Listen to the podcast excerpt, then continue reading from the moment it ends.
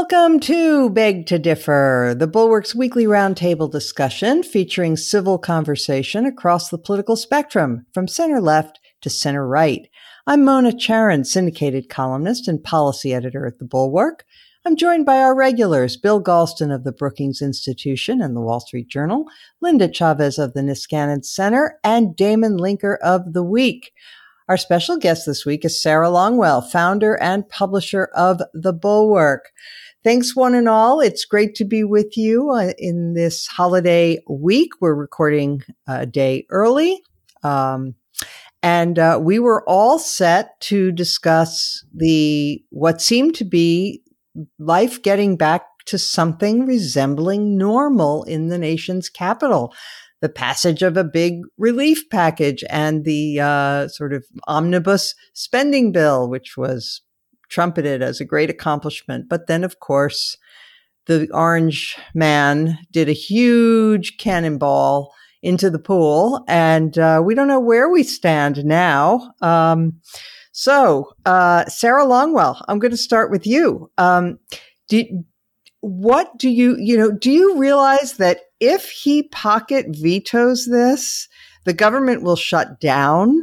Um, it will um, affect the election uh, in uh, Georgia, the runoff. It will uh, prevent people from getting uh, their checks before the holidays, or you know, I mean, it is it's it's unbelievable. The military will not be funded.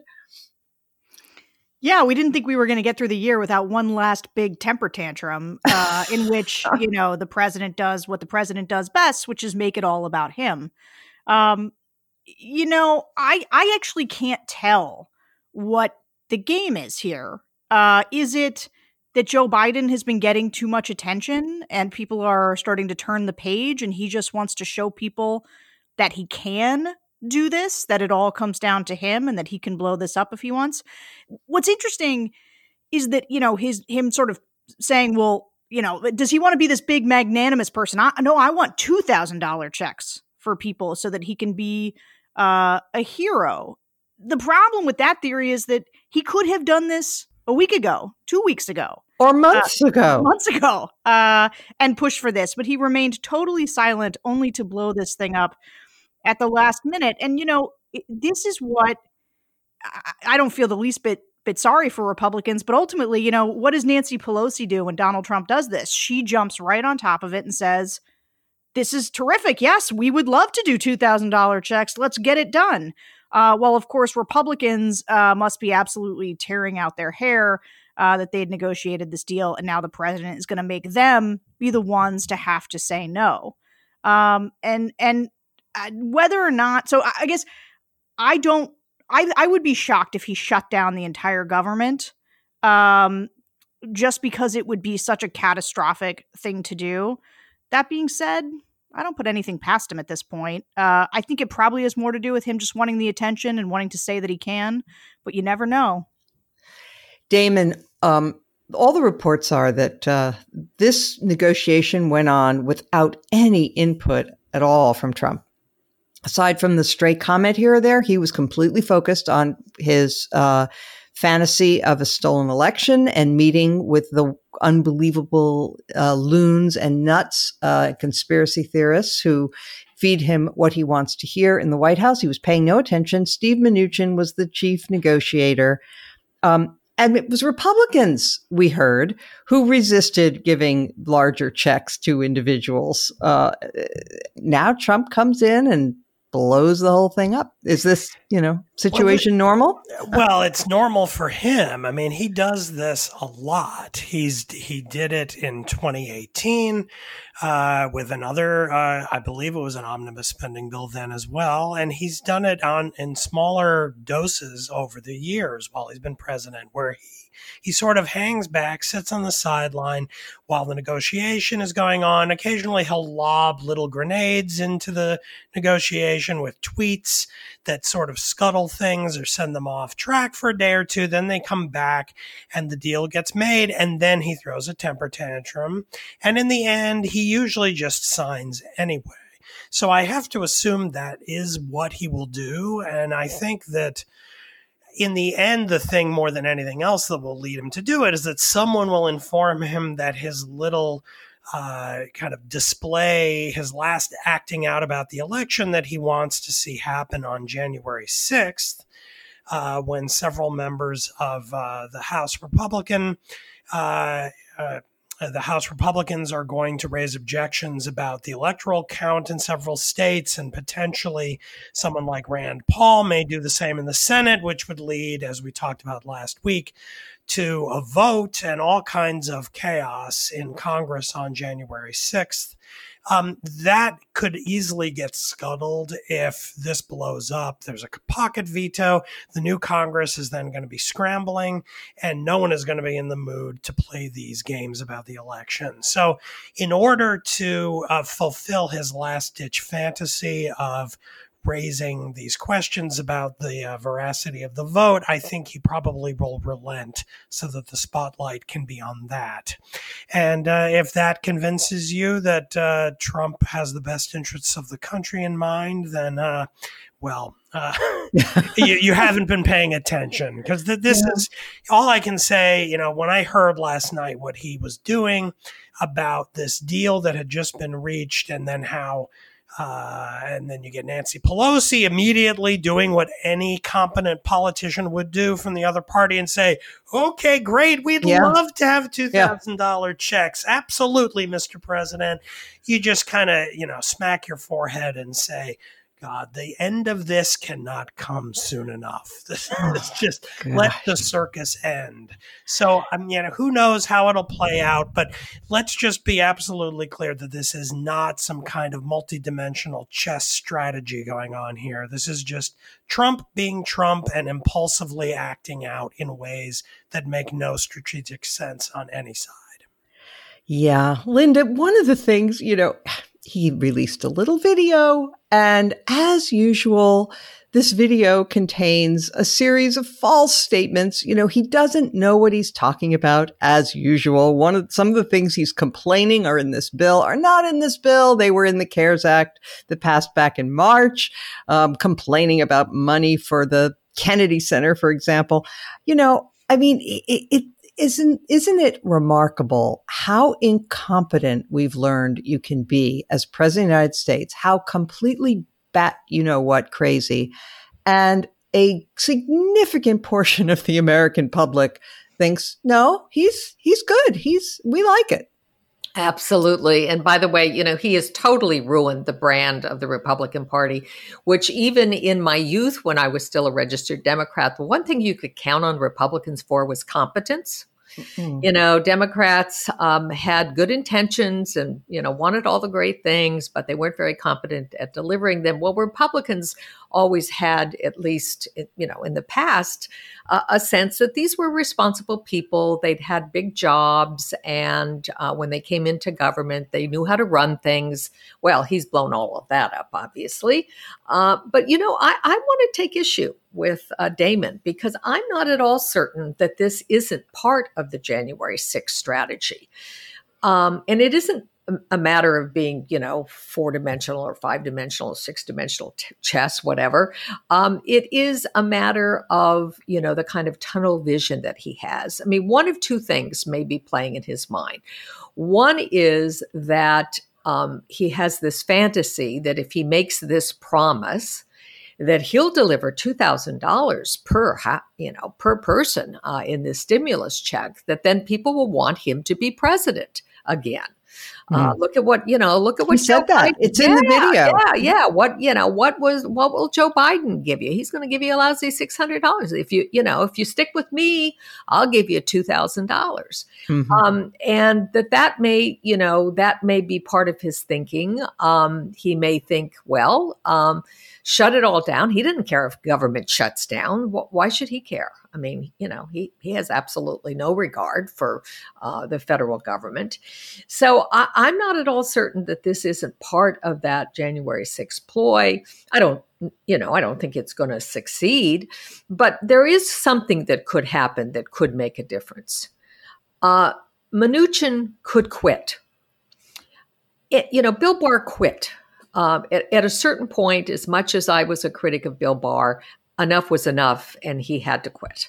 Uh, Mnuchin ought to quit. I mean, if the president were in fact to veto this bill or even, you know, um, to fight against it, the person that he had up there negotiating on behalf of the administration has egg on his face. I mean, he's got a whole omelet spread across his face, and he ought to quit. Um, it's oh, just, oh, Linda. Can I just interrupt for one quick second to say yeah. also he's you know look what it does to the two Republican candidates oh, for course. Senate in Georgia who have also lauded this agreement. Of course, of course. Yeah. He doesn't care. He really doesn't care. If in the back of his head he knows that he's not going to be president on, you know, at 1201 on January 20th, what does he care if mm-hmm. Mitch McConnell is uh, you know, the head of the Senate or not. He doesn't care. He'd like Mitch McConnell to get his comeuppance too.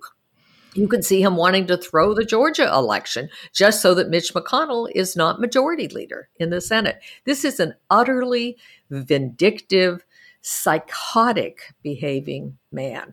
And I don't think we can have any idea what he's up to. I don't think there's any way of predicting it.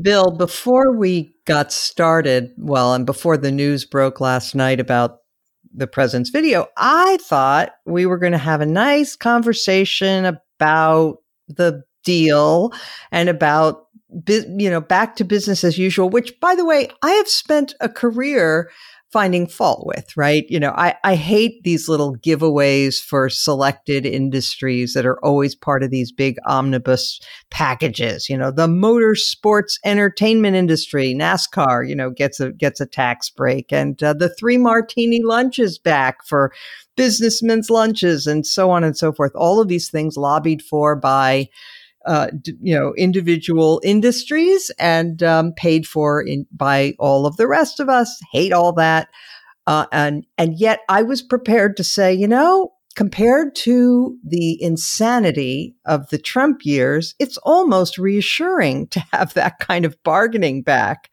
Um, but I, so I'm asking you, Bill, whether you think um, that we're ever going to get back to normal are we ever going to get back to normal? Uh,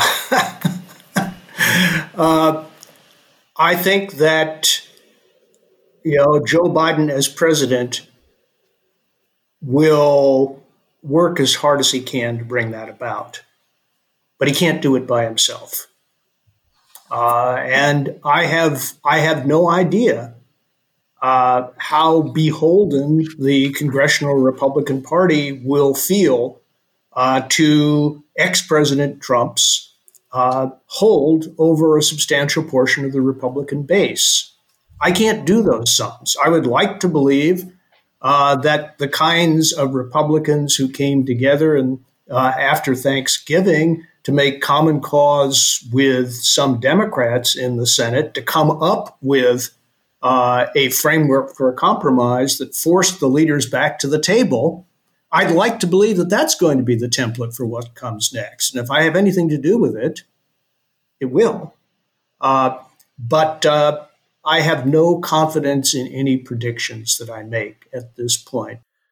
But let's turn away from the prospects of bipartisan cooperation in the 117th Congress and focus for a minute or two on the remaining days of the 116th Congress, which ends on January 3rd. Uh, some very important outcomes for the American people are going to depend on two procedural questions. Uh, first of all, uh, the experts I've consulted tell me that the only way that uh, House Speaker Nancy Pelosi can bring up uh, an expansion of the individual payments uh, that President Trump has proposed to set at $2,000 uh, is to receive unanimous consent to proceed down that road. Uh, no one believes that House Republicans are going to give that consent. And if so, uh, the effort to expand the individual payment will stall, at least for now. Uh, it may come back next week, uh, but the odds seem pretty small. With regard to the broader question of the fate of the COVID 19 bill and you know, the funding of the government uh, up until September 30th of, of next year.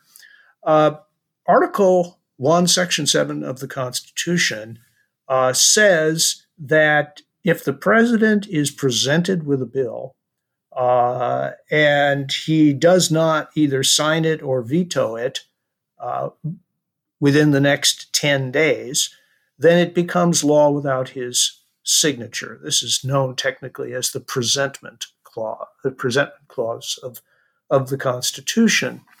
Uh, unfortunately, uh, the bill was presented to the president a couple of days after it was enacted into law by Congress, uh, which means that uh, if the president does nothing, the 116th Congress will end, according to law, uh, before the 10 days expire, which means that the bill simply evaporates and the 117th Congress would have to begin all over again with the budget and COVID relief. And in the meantime, government would have been shut down since December 28th.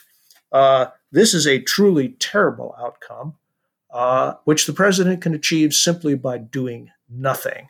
Uh, and I suspect that House and Senate leaders will move heaven and earth uh, to avoid that catastrophe. Thank you for that. That's very interesting. Um, uh, before we turn to our next topic, I just, Sarah, I want to circle back to you on on one thing. Uh, Charlie Sykes had a really incendiary, wonderful uh, newsletter this morning where he asked, you know, are you go- are you all happy, basically, uh, of of Republicans who signed on for this uh, against all warnings, um, and um, it is I mean, you know, you've got Rich Lowry and some others, you know, saying, well, the president's behavior trying to overturn this election is really regrettable. It's really not good.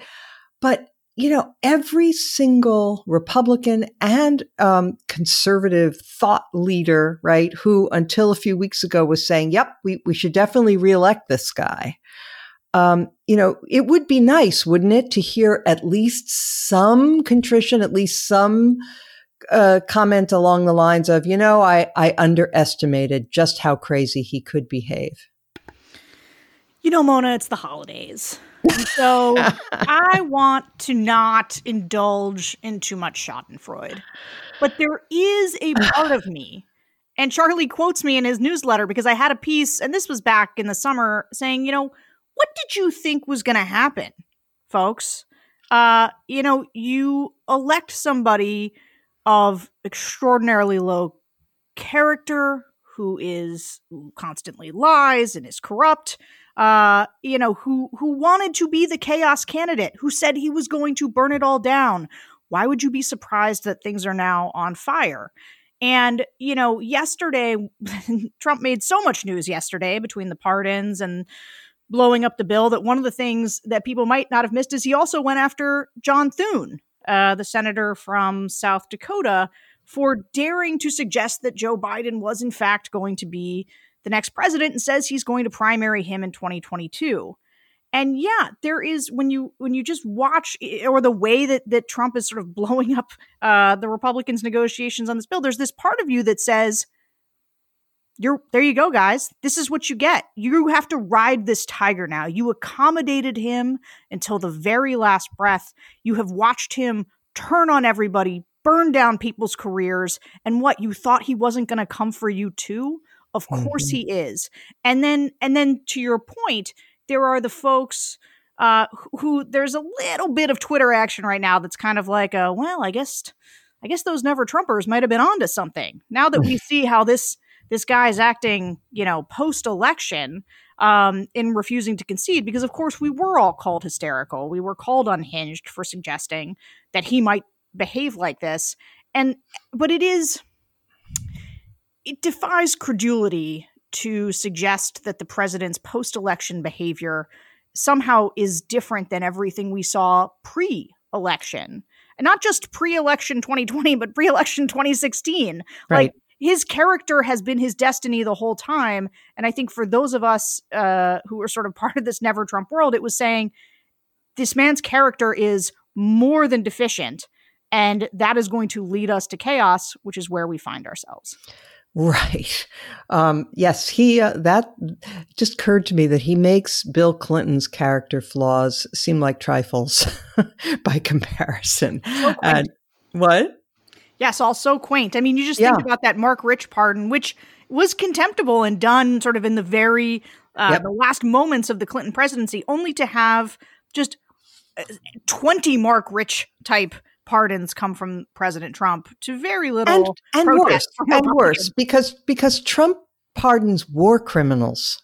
He he he wants people to believe that war criminals uh, are are honorable and uh, hard done by. That uh, that it's it's just it's disgraceful the way they've been treated. He says, uh, having no concept of justice, having no concept of honor, uh, being the reverse of all of that. And um, you know, part of me thinks I look at someone like John Thune, who I used to like, and think, you know what, you you asked for it. This is this is your just reward. Um, okay, so I guess I'm not thoroughly of the holiday spirit. Um, let's turn now to um, practical thoughts about um, reform. Uh, now, it's going to be hard in the next period to have anything like the comprehensive reforms that we saw passed after Watergate because Watergate was followed by a huge party change. The Democrats swept in by huge margins, and they pretty much had their uh, discretion about how they wanted to reform things. That obviously is not true here, but um, but I'd like us to to talk a little bit about some possible reforms that might get bipartisan support and uh, or even if they won't, things that would be helpful going forward. Now that we've seen that you cannot rely on the voters to use good judgment and only elect people who are fit for the office. Um, that we may need to um, codify certain certain rules. So um, I'll go first. I think maybe we need to make it a law that anyone that any candidate for president has to release his or her tax returns. Uh, Damon Linker, what about you?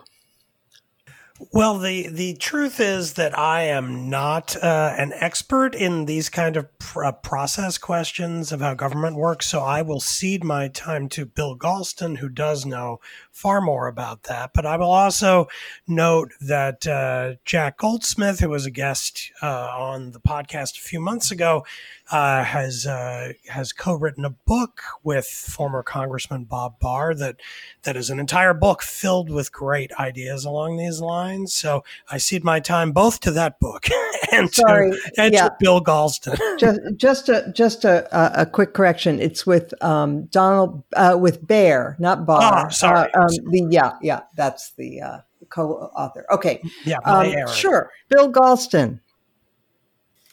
Where do I start? uh, let me let me start with something that sounds abstruse but isn't.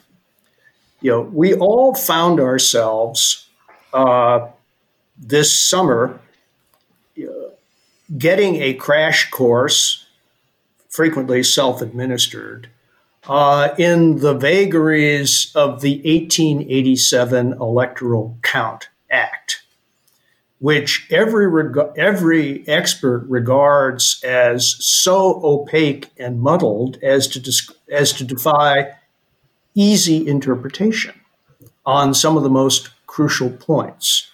So, you know, rather than rather than starting with items that are really fresh, why don't we go back a century and a quarter and review the text of that law and you know, and rewrite it in English and make some decisions that that law did not quite make or didn't clearly make. And one of the things that we need to do in the process, you know, is to is to offer uh, and pass a law uh, codifying the intention of the constitutional provision that gives states a plenipotentiary authority over the selection of electors, right? That, you know, that loomed as the biggest potential roadblock uh, uh, uh, on the road to a normal election.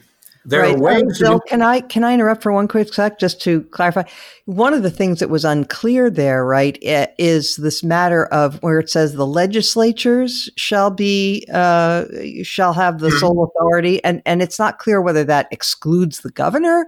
What about if the you know the state supreme court has made a ruling about it? That sort of thing, right? Well, that's exactly what I have in mind. To say nothing of, of it, the case that was you know you know, the, sort of the tip of the spear. Namely, every single legislature had passed a law saying that the electors, that state's electors, shall be awarded to the winner of the popular vote in that state. Mm-hmm. So, if that law is on is on the books, can legislators just disregard it before or without repealing it? Right. So I could go on in this vein for quite some time. There, before we get to controversial, you know, you know controversial uh, uh, provisions that reflect today's burning controversies, let's get the basics right. So that's where I would begin. Yeah, that's that's an excellent excellent one, um, Linda. That is an excellent one, and I think it absolutely needs to be clarified. Um, mine is more philosophical. Um, one of the things that has hey, that's my beat. I know, I know. Uh, well, I know. Oh well. Uh, one of the things that has most horrified me uh, during this election cycle is uh, the pictures of armed people at state capitals, in front of uh, election officials' houses or marching in the streets of Washington, D.C. in order to intimidate people. And so it strikes me that, you know, we have this kind of um, question about the First Amendment and the Second Amendment. And I've always been one who believes that private individuals do have the right um, to own guns, although I think it can, in fact, be regulated um, sensibly. Uh, but what happens when the First Amendment and the Second Amendment clash? Because it is absolutely clear that the reason these fellows, and they are mostly fellows, uh, show up on the streets uh, armed to the teeth, carrying uh, semi-automatic weapons or you know other uh, gear that indicates that you know they're tough guys and and are going to uh, enforce their views uh, with the barrel of a gun, not at the ballot box. The reason they do this is to try to scare people from exercising their First Amendment rights. So I'm just wondering um, whether or not there can't be an, an honest and open debate about whether the First Amendment should not trump the Second Amendment, um, in that you should not be able to bear arms, either, you know, particularly not uh, open carry arms, in order to stifle speech. That you know, the right of assembly, the right of, of free speech, uh, is in fact the most precious of the rights in the Bill of Rights, and that those who attempt to interfere with the rights of others uh, through the uh, brandishing of weapons um, should not, in fact, be forbidden. And I don't know how we'd go about it. Um, mm-hmm. I'm just throwing that out there because I think we cannot allow it to continue that these people show up on state capitals, that they show up in, on people's lawns or on the streets of major cities trying to stifle speech. Uh, Linda, do you remember in 20, 20 uh, 2008, Obama's first election, there was some random guy called a new Black Panther who showed up at a polling place Absolutely, in Philadelphia. Yep. And he had a, a billy club. Mm-hmm. And the right wing media went berserk over this for weeks. I mean, you know, it was that we have to stamp out this, you know, this revolutionary activity and these are dangerous thugs and on and on and on. Even wearing blalia, I think, was enough to make um, these snowflakes shiver uh, in their boots. And exactly, uh, and, yeah, and, and, it was yeah. a huge, it was a huge deal on the right. I mean, yes. it was written about obsessively. It was one guy. Yeah, one I know guy. One guy. And now you have, and he didn't have a gun. Now you have all of these armed people showing Yeah. up all over the place. Mhm. I mean, yeah, okay, just for the for the record. All right, um, Bill Galston, you you wanted to return to something that Linda said, real quick before I get to Sarah, or did you did you make your point? Uh, no, just very, very quickly. Uh, there's a simpler way of thinking through this issue than trying to argue that it, one amendment to the Constitution is more important than the, than another.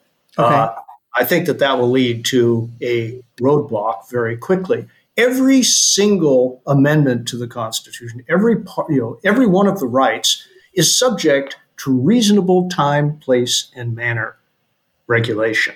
So you do not have a right, you know, to open up a revival tent at two in the morning in the middle of a residential area. And you know, states, you know, states have all sorts of restrictions on the ways in which First Amendment rights can be exercised, you know, to you know, consistent with public order and safety. So this is not a hard case, and you don't have to say that the First Amendment is more important than the Second Amendment in order to pass constitutionally permissible laws regulating the bearing of firearms near polling places. Well, thank you for that, Bill. By the way, our producer, Jim Swift, notes that um, some of the new GOP House caucus members are asking Capitol Police to allow them to carry guns in Congress. So that's great. Um, okay, Sarah Longwell, did you um, want to propose a reform that you think is possible? Yeah, mine is very simple and not at all philosophical. It is uh, that you cannot install your family members in the White House and allow their spouses to run the executive branch. Uh, you know, That I- could never happen. I, I find it uh, just preposterous and something that everybody just sort of accepted early on that Ivanka was going to become a White House advisor, uh, that Jared Kushner became the center of power in that White House and did high level diplomatic work on behalf of the United States without proper security clearance, I might add. Um, and so this is one of those things that should be easy, should be bipartisan. I've actually got a raft of these. Um, I am not, also not a not a not an expert, but I have as a as a conservative long had a penchant for reining in executive power, and I think that you know understanding that so much of Trump has helped us understand how much of what goes on at the highest levels of government is on the honor system.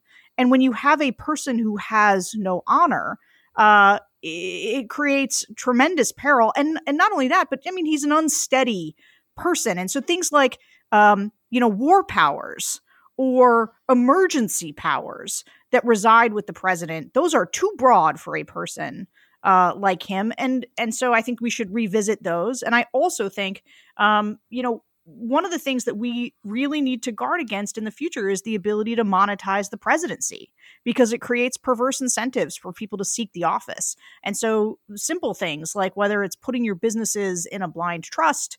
Um, as one might do with a peanut farm, you know, things things like that uh, that would disincentivize a, a bad actor, you know, trying to um, juice their business uh, by becoming president. Right. Um, agree. Um, so I, I would add um, just uh, there.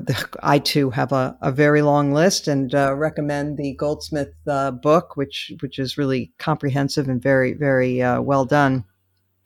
Um, includes things like more protection for inspectors general and the various departments, and all of that is really great. But one of them, uh, speaking of the other news that's breaking today, namely about these these pardons, um, you know, this president has abused all of his powers, arguably, um, but uh, particularly the pardon power, um, and um, there isn't very much law on this because uh, the courts have tended to interpret the president's authority here quite broadly. And there's never been a case before where, you know, they've been challenged to um, consider things like we've seen. So, for example, you know, it's not known whether the president can self pardon. Um, that's still to be determined. And it is, there has never been a case before, as has come up with this administration, of dangling pardons in exchange for silence.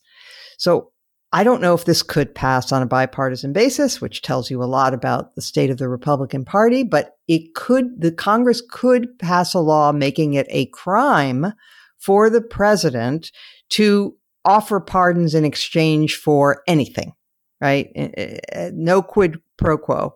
Um, and um, you know, Repub- for, you know, force Republicans to take a vote on that. If they're going to say, no, we, we want to keep the option open for presidents to dangle pardons for lawbreakers, uh, uh, you know, exchange for silence or for friends, let them say it.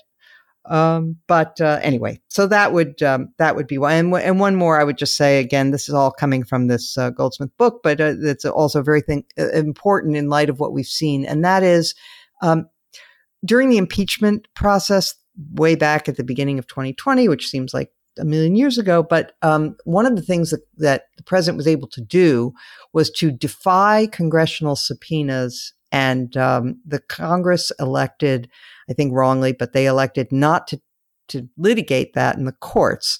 Um, the the uh, another possible um, re- legal reform would be to expedite judicial review of congressional subpoenas uh, if the president defies them. Uh, anyway, so these are all possible possibilities, and uh, and as a number of you have said, and it's right. You know, it's it's uh, law is all you have when virtue fails, or um, as somebody once said, um, the law allows what honor forbids. Uh, so, and unfortunately, we we do though have to beef up uh, beef up the law to deal with the possibility that we will have another uh, another president of extremely low character. Okay. Um, now we'll get more in the holiday spirit, uh, unless anybody has anything to add on that subject. Take a quick look. No? Okay. So we will move on to what people, recommendations from everybody about things to watch over the holiday. Uh, your favorite series or movies or music or anything. It doesn't necessarily have to be holiday themed, but things that you've really enjoyed and that have enhanced your life recently. Linda. Sorry about that. Um, well, this isn't at all holiday theme, but one of the things um, that I really love uh, and that I have missed uh, enormously during the pandemic is the theater. Uh, for many years, I had season uh, tickets to the Shakespeare Theater, and I love Shakespeare and I love theater. And so, um, one of the things I, my recommendation is going to be a series that I think started in 2012. It's called The Hollow Crown and it is available on PBS. And what it is, is a series of adaptations of William Shakespeare's plays, most of them his histories, uh, and they're wonderful. What makes them wonderful is the acting is superb. They have some of the best uh, Shakespearean actors um, doing the parts, but they are filmed as if they were movies. And so outdoor scenes are really outside on the countryside, um, and they're quite luscious and beautiful. Mm. Um, uh, Richard II uh, starts the series, and then Henry IV, part one and part two, Henry V. And then the season uh, two, I think, is Henry VI, part one and two, and Richard III. Uh, so it's a, um, if you love Shakespeare, um, and even for those who, you know, may not think they love Shakespeare, this is a very accessible way to get in it. And it's not quite like walk, watching a filmed play. It is more like watching a film like A Man for All Seasons, um, which is from a play, but um, uh, translated to the screen very well. So that's my recommendation. And by the way, A Man for All Seasons was my favorite movie of all time. So my, glad, mine, mine as well. And and by yeah. the way, Thomas More um, is uh, again in the news because a society named in his honor is um, filing all sorts of absolutely ridiculous um, suits in the uh, election. So I yes, uh, I, I know, uh, and and it's a it's a shame that they drag his name into it. But but um, by the way, there is a um, a different take, completely different take now that's available uh, uh, in the entertainment realm uh, called Wolf Hall, which takes the character um, of of who's the villain, Thomas. Um, Cromwell. Cromwell, thank you. Thomas Cromwell is the villain in A Man for All Seasons and in the in the More story. Uh, in this series, he becomes the hero. So it's interesting. It's it's well done. Anyway, okay, uh, let's move on to Damon Linker.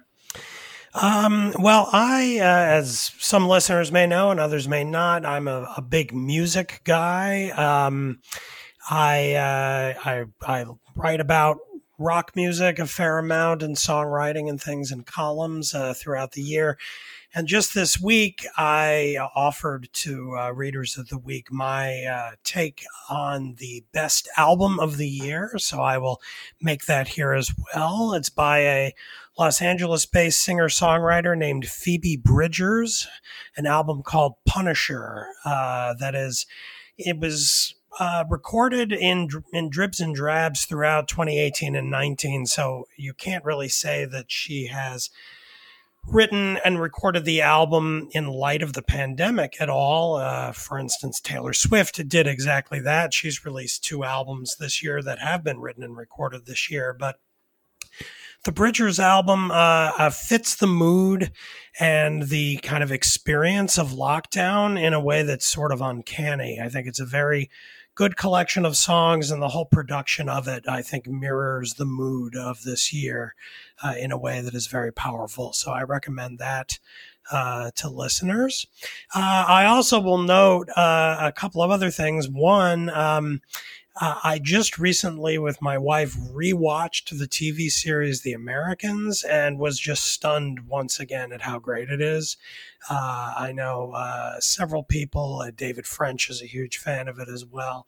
So if you haven't seen The Americans, it's available for streaming uh, on a number of platforms. I think it's on Amazon Prime. I definitely recommend that. Very, very well done series. And for, you know, listeners of this podcast, maybe appreciate that it's centered on the Cold War and the 1980s and Soviet spies living in America. So it's juicy in that way that the listeners of this podcast might appreciate uh, more than perhaps some others. So I recommend that as well. Can I, I, I? watched it. In fact, it got me through uh, many hours of uh, recuperation from surgery last year.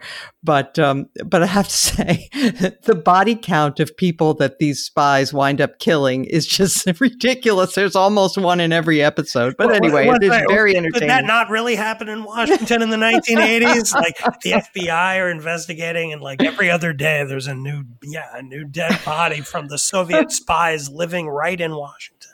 yeah. And, and, Damon, you forgot to mention that it has a wonderful music. If you um, lived through the 80s, um, you will recognize many of the songs, and they do a brilliant job of matching songs with episodes. Yes, that's certainly true. As they march through the 80s, it starts around 81, right as Reagan is coming into the White House, and it ends in 87, uh, right uh, right around when Gorbachev is coming to the U.S. for uh, the big the big meeting with Reagan about uh, you know missiles and uh, the START treaty and so forth. So it's uh, and and yes, as Linda says, the music matches it perfectly step by step all the way through. Okay. Damon, did you have anything else? Uh, I mean, I could mention, I suppose, uh, I, I, am doing a podcast on David Bowie. If anyone is interested, I'm actually, yes, I'm plugging something of my own, but it's, I'm, I'm directing yeah, it fine. towards something else. Uh, Political Beats is a very good music podcast that is put out by National Review. And, uh, the host, uh, invited me on to to do several episodes on the career of David Bowie. We've released the first of three. It's only a little over three hours long, so it's incredibly long and in depth. Uh, I mean, Bowie had a very long career, uh, but we're we're taking our sweet time with it. But that is available. You can find that at the National Review website or in the Apple Podcast app under Political Beats, and uh, I'm the guest on the the Bowie episodes. So if you're interested in the history of rock and Bowie or anything related to it, uh, that might be something nice to curl up with over the holidays. Excellent. Excellent. Listen while you bake your cookies. Yes. Bill Galston. Nine hours of Ziggy Stardust? no, really? Ziggy's only a little at the beginning. There's so much more. oh, dear. Uh, well, you know, you know, I like music of a different era. So I can recommend a series on the Great American Songbook, originating hmm. from the 92nd Street Y uh, oh. in, in, New York City. Uh, for example, my my wife and I just watched a sort of a cabaret style presentation on the life and music of George Gershwin. Uh, mm-hmm you know, fabulous photos, excerpts from Ira's diary about writing lyrics with George. Uh, you know, young cabaret singers singing their hearts out. Uh, it was it, it was one of the few feel good experiences I've had during this entire pandemic. Moving was right this along, a YouTube thing, or where did you see it?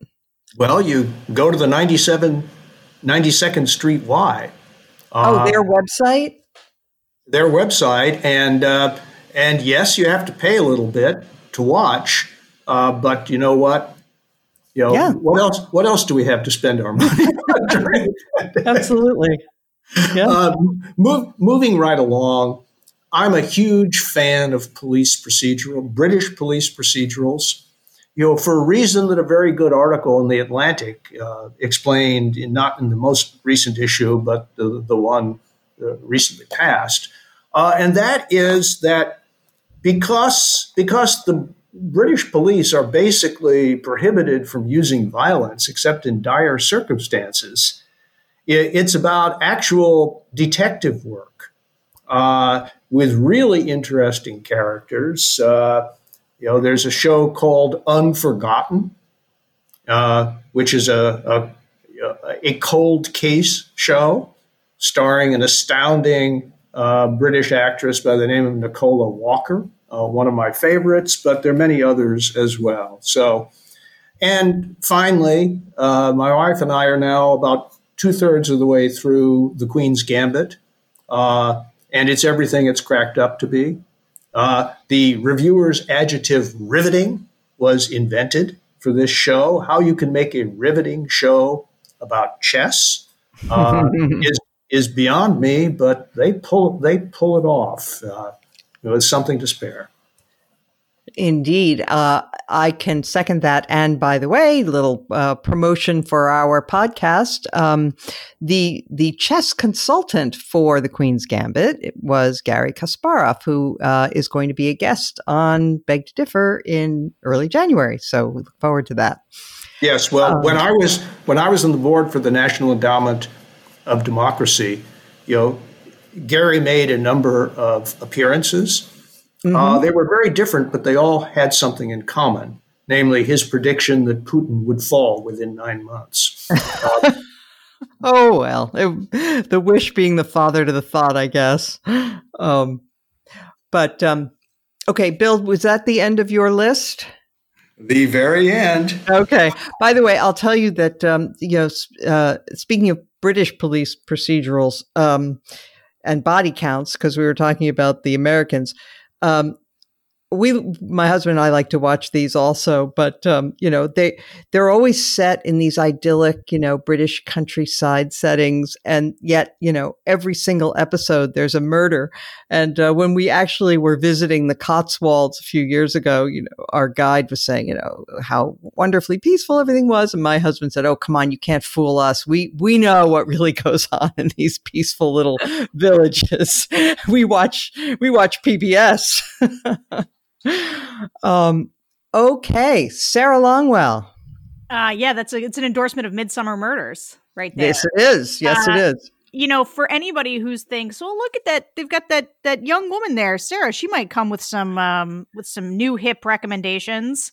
Uh, I regret to inform you that all of mine are essentially foreign uh, and uh, things that um, I think are for everybody. But if you don't want to watch them, you can you can tell your mom about them. I also just want to second the endorsement of Nicola Walker, who is in I don't know when she sleeps. She's in every British television show. It's true. She's in all the shows. Yeah. Um, and and is excellent. But here are here are my um my two two favorites. Uh, so one is the French Village, uh, which is streaming on Amazon Prime. Uh, it is in French. uh, and about a French village during World uh, World War II with subtitles. With subtitles, uh, it is the most engrossing. Uh, and and look, I'm not going to lie to you. It is. It has been a difficult time to watch things about fascism uh, during this moment because you see certain parallels in the propaganda and other things that, that sort of make your your blood run cold. But uh, for anybody who thinks, "Oh my god, I can't watch something else about World War II," like I was trying to sell my sister on this, and she was just like, "I think I've I think I've had enough in my lifetime of World War II." Um, you know whether it's literature or anything else and i just i i, I really want to get her there because it's it's sort of just soapy enough um, that you can get invested in the characters. Uh, but it but it's about this little French village that is sort of you know it's not it's it's adjacent in some ways um and but it really is about it's it's a it's a long sort of 82 episode meditation on what it means to collaborate and the degrees of collaboration and um and and what is the moral how do you how do you grapple with the morality of that? Uh and it's just but it's just fantastic. Uh but look if you want something lighter and funnier uh i have not cry i have not laughed until i've cried as much as i did um at a show on netflix called Derry Girls and i had a friend who kept telling me you got to watch this and i just like for whatever reason i was looking at it on the algorithm, which was also pushing it on me hard, uh, and thinking, I don't know why this just like doesn't really it doesn't seem like I want to watch it. And then I did, and I finally and like the first episode, uh, it is it is set in the the 80s in Ireland, um, also sort of adjacent to you know the kind of terrorism that was going on at the time, and uh, and these it's about these girls uh, in school, and uh, there's not really a way to explain it other than it is a comedy. Uh, they're in Catholic school, and it is uh, the kind of situational uh, comedy. It's just so funny. Uh, I can't recommend it enough. You'll thank me if you go watch it.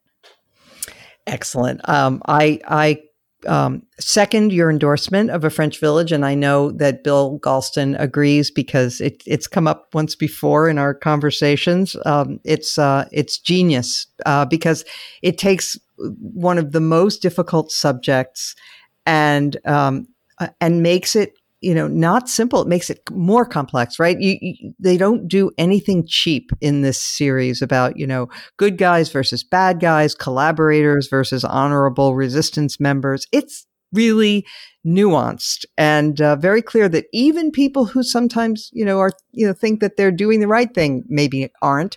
And that I, I thought the deepest part of it was that you look you watch this and you think for yourself you know I, am not sure where you know where I would have fallen al- along that spectrum. Um, it's it's very hard.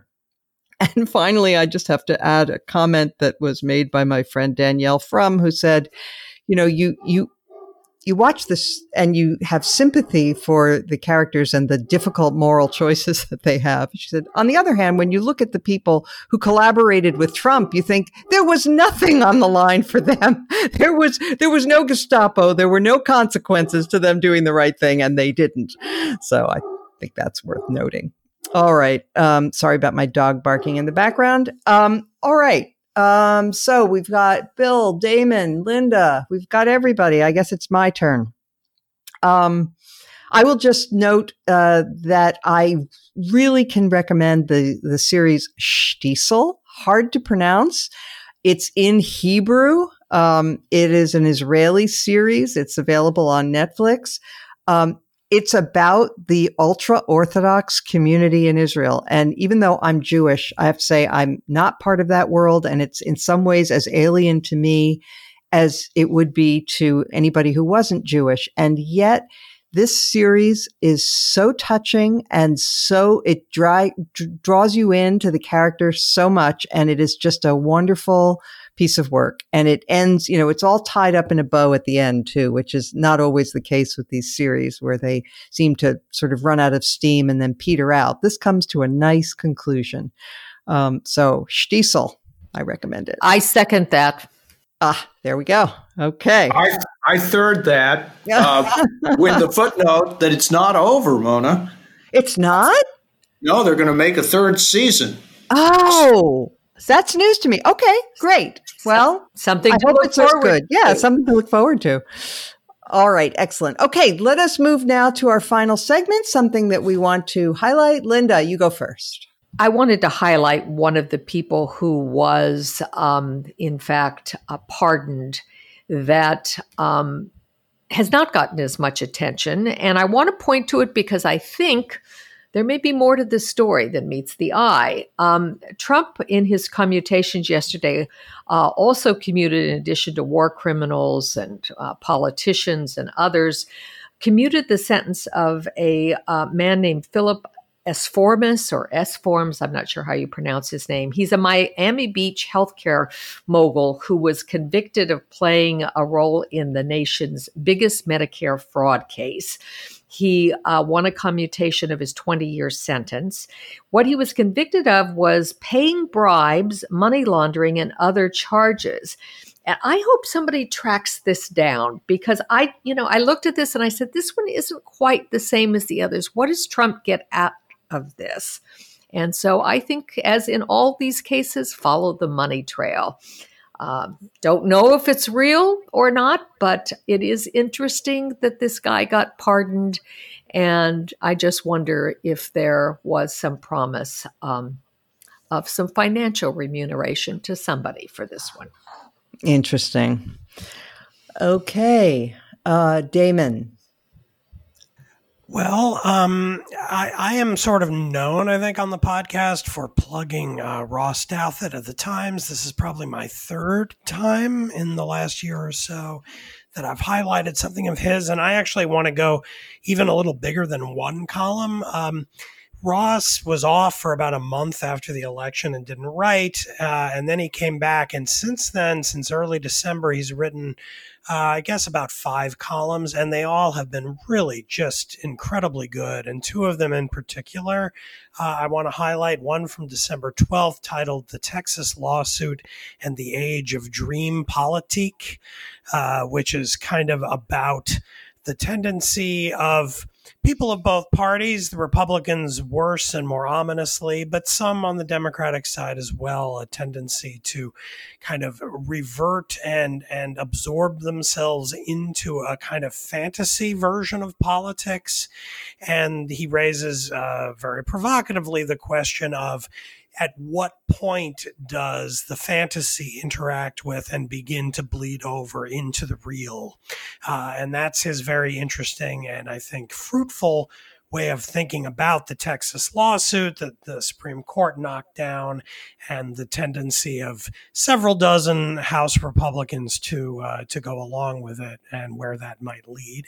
And then most recently last Sunday he wrote another great column titled When You Can't Just Trust the Science about uh, the the tendency again of of people on both sides of the aisle uh, to seek out authorities that can simply be trusted and and kind of and kind of uh, backing away from the need for democratic deliberation about exactly what to do in light of the science.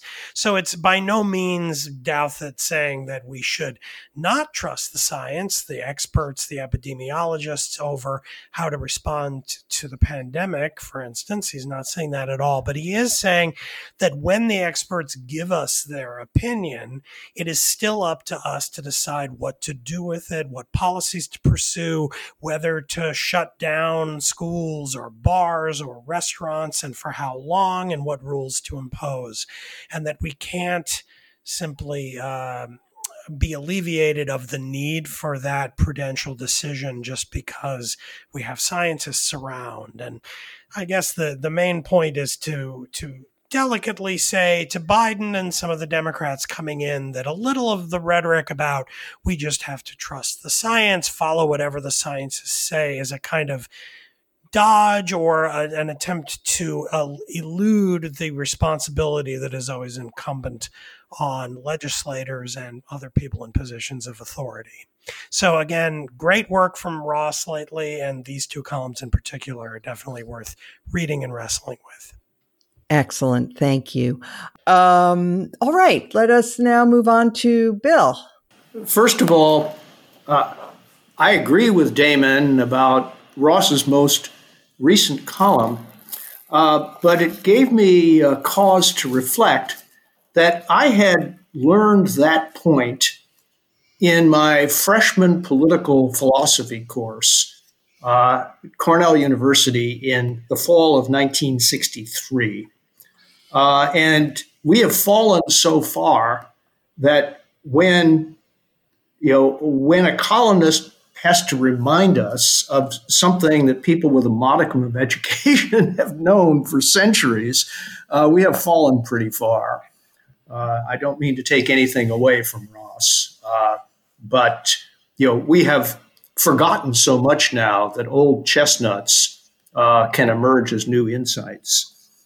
Uh, but let me let me now recommend uh, not a column, but a rather lengthy article by one of the best observers and analysts of democracy, Timothy Garton Ash. Uh, it's an essay that just came out in Prospect magazine, a British magazine not to be confused with the American Prospect. The essay is entitled The Future of Liberalism. And it is absolutely the most balanced treatment of the subject uh, that I think I've, I've ever read. Uh, it's one of those pieces where at the end I say, I wish I had written that.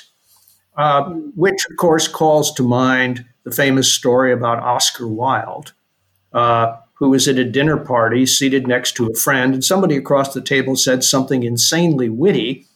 Uh, and Wilde leaned over to his friend and said, I wish I'd said that. To which the friend replied, Don't worry, Oscar, you will. yep, good story. Um, and it was uh, The Future of Liberalism. And uh, what publication did you say it was in again? Prospect Magazine. Prospect. It's a British. It's a British publication. It's this is really. I don't say this very often. It's a must-read essay. Okay, I will read it. Um, okay, well, Sarah Longwell. So maybe I'm, uh, you know, I, I'm I'm not on every day. Is the is the format we're elevating something that we've read in particular, or can you just elevate any idea? Anything you like, whether and we don't always elevate. Sometimes we take shots. Yeah, I mean, I just wanted to hit just because pardons we kind of touched on them, but we didn't sort of you know dig super deep. Uh, I have been um Trump's abuse of the pardon power is something that uh, I find particularly galling about him because I think it reflects who he is, which is a, a, a the kind of person who, um, you know, the kind of strong man who would admire uh, war criminals and and and um, and you know like to to pardon them. But I, I wanted to just quickly sort of highlight the way that I, I was seeing his pardons come through yesterday, and they seem to fit into uh, kind of a pattern in terms of who he's pardoned thus far uh, and who I think we could see pardoned in the future. And so I, I, put them in three buckets in terms of who do I who does Trump like to pardon? So the first is obviously war criminals. Um, we saw with the the Blackwater uh, pardons that he handed down yesterday, but that is an extension of the Eddie Gallagher pardon uh, the Navy SEAL, whom, you know, Mona, you had an excellent piece about this at, at one point, um, where his his comrades, his his people uh, in his group, they said that he was evil. And uh, and they turned on on him and and testified against him, uh, which at is uncommon to their own careers. That's right, at great risk to their own careers. And no, those are the kinds of people uh, that President Trump likes to pardon. So war criminals is one bucket. The other bucket is um, basically anybody involved in the Mueller investigation. Like Trump is obsessed with undoing the progress that uh, the Department of Justice uh, made in sort of making cases against people like Flynn um, or Roger Stone or Paul Manafort. Um, and so, so far, you know, we've seen uh, Trump get off, you know, let Stone off the hook. Flynn, most recently Papadopoulos. There's another guy in there whose name I forget, but who's a, a little bit like Papadopoulos. Um, but all people, you know, where it's geared toward trying to to memory hole the idea that the Mueller investigation uh, had any uh, content in it that was, you know, actually very bad for Trump, which of course it did.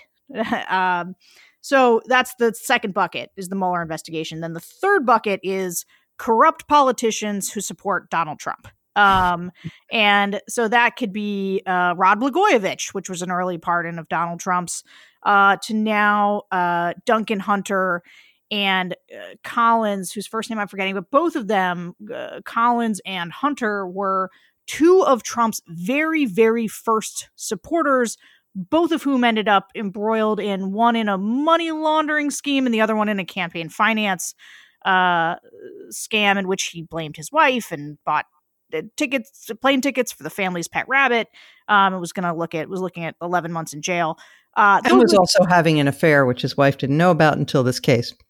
yeah, I mean, just it is going back to the the Marc Rich pardon. It just each one of these individually uh, is is is at the same level or not worse than that pardon, which which really was a stain on on Clinton's legacy, uh, and Trump just in big batches uh, one by one really disgraces uh, the power of the pardon. Uh, couldn't agree more. I have a piece up on the bulwark uh, right now uh, about this very subject uh, where I revisit it. Um, thank you for that. I will recommend for my pick um, a piece that appeared in the Washington Post by my old friend Mitch Daniels. Uh, now the president of Purdue University. Um, but uh, previously he was uh, involved in the government and Republican administrations, and he uh, most recently, I guess, was the uh, director of the Office of Management and Budget, which is the post that Neera Tanden has been nominated for.